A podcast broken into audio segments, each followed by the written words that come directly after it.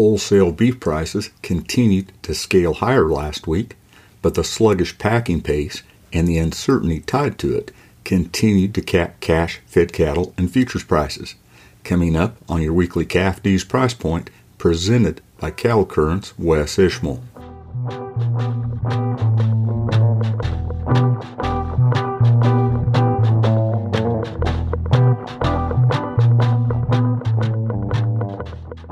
Hello, and welcome to your weekly Calf News Price Point podcast for the 18th of January, sponsored by Calf News. I'm Wes Ishmael. Uncertainty surrounding when recently sluggish beef production will return to post pandemic normal continued to cap fed cattle and cattle futures price potential last week.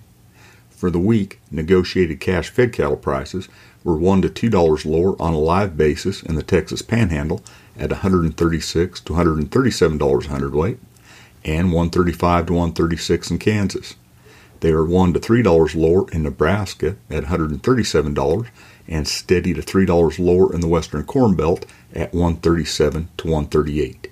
Dress trade was two dollars lower at 218 dollars.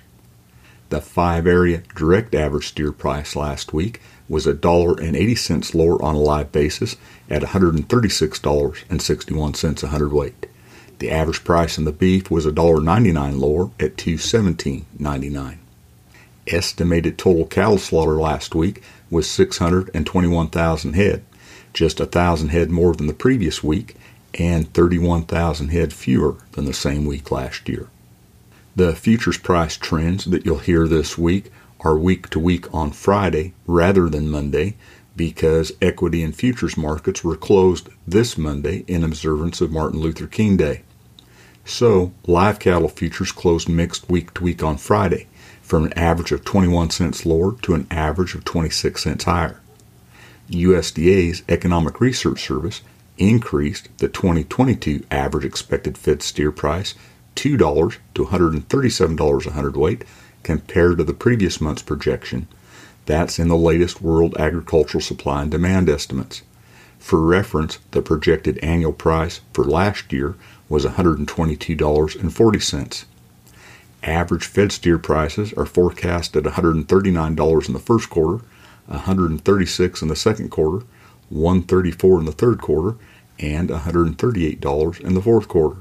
That's with beef production this year forecast at 27.2 billion pounds, which would be 785 million pounds less or 2.8% less than last year. Total red meat and poultry production is projected at 106.7 billion pounds, which would be 168 million pounds less or just 0.2% less than last year. Although prices wobbled in recent days, Stephen Koontz, agricultural economist at Colorado State University, points out in the latest issue of In the Cattle Markets, the weekly five area direct weighted average fed cattle price peaked recently the first week of December at $140.44 a hundredweight, reaching that level for the first time since May of 2017. As mentioned at the outset, this week's price point comes to you courtesy of Calf News. Since 1964, Calf News has provided in depth coverage of industry events and issues, along with market insight, management advice, and a celebration of cattle business people. Be sure to check out the latest issue at calfnews.net.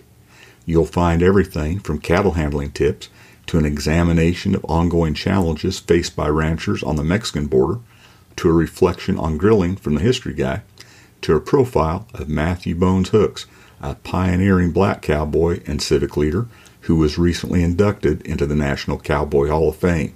And you'll find lots more. Also, if you're in Houston for the NCBA convention and trade show, be sure to stop by the Calf News booth, which is booth number 2249. Based on weekly auctions monitored by Cattle Current, stout volumes of calves and feeder cattle were traded last week, Prices were mixed, but the underlying uptrend was firmly in place, especially for weights headed for summer grass.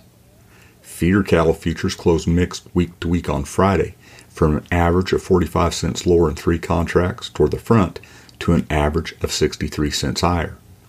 The CME feeder cattle index closed a penny higher week to week on Thursday at $161.80.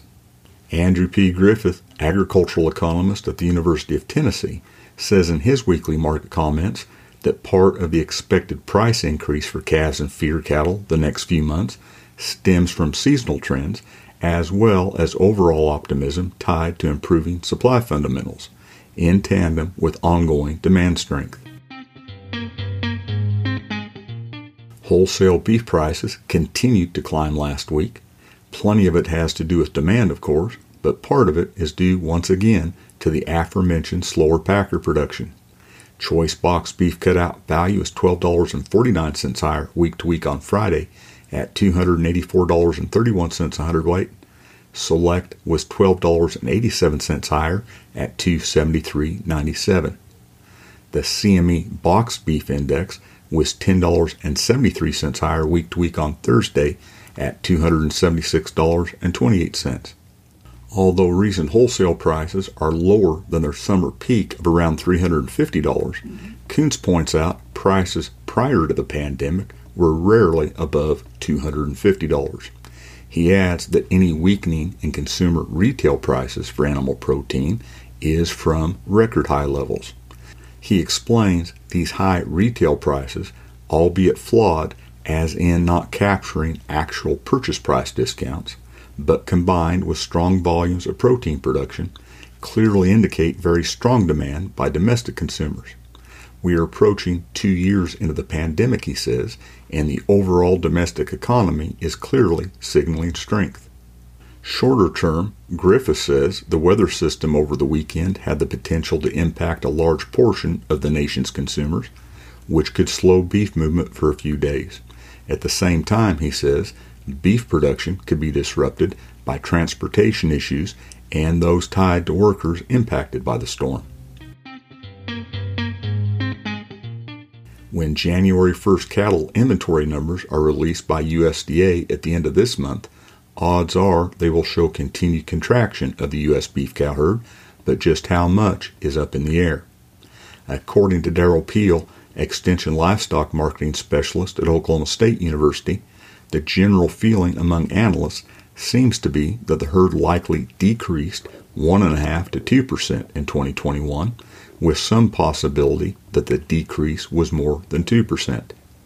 In his weekly market comments, Peel explains Beef cow slaughter last year was 9.1% more year over year, leading to a culling rate of 11.44% for the year, the highest since 2011. In 2011, he says the beef cow herd decreased 2.04%.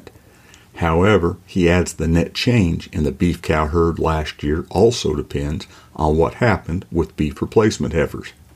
At the beginning of last year, he says beef replacement heifers represented 18.7% of the beef cow herd.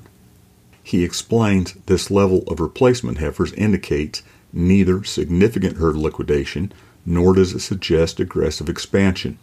In the last two decades, the beef replacement heifer percentage has varied from a low of 16.6% in 2011 during herd liquidation to a high of 21% in 2016 as the herd expanded. It has averaged 18.2%. Last year, Peel explains, the inventory of replacement heifers was higher than in 2011, as was the inventory of heifers calving. According to Peel, this likely means that some of the additional cow culling last year was offset by more bred heifers entering the herd. The heifer calves portion of the replacement heifers from a year ago may well have been diverted to feeder markets, but much of the sizable inventory of bred heifers likely entered the herd somewhere. He adds that all this discussion is complicated by drought, which impacted what producers had to do, as opposed to what they would have liked to do. When USDA issues January 1st numbers at the end of this month, Peel says the inventory of beef replacement heifers will likely be significantly lower. And that's your weekly Calf News Price Point podcast for the 18th of January, sponsored by Calf News. I'm Wes Ishmael. Thanks for listening.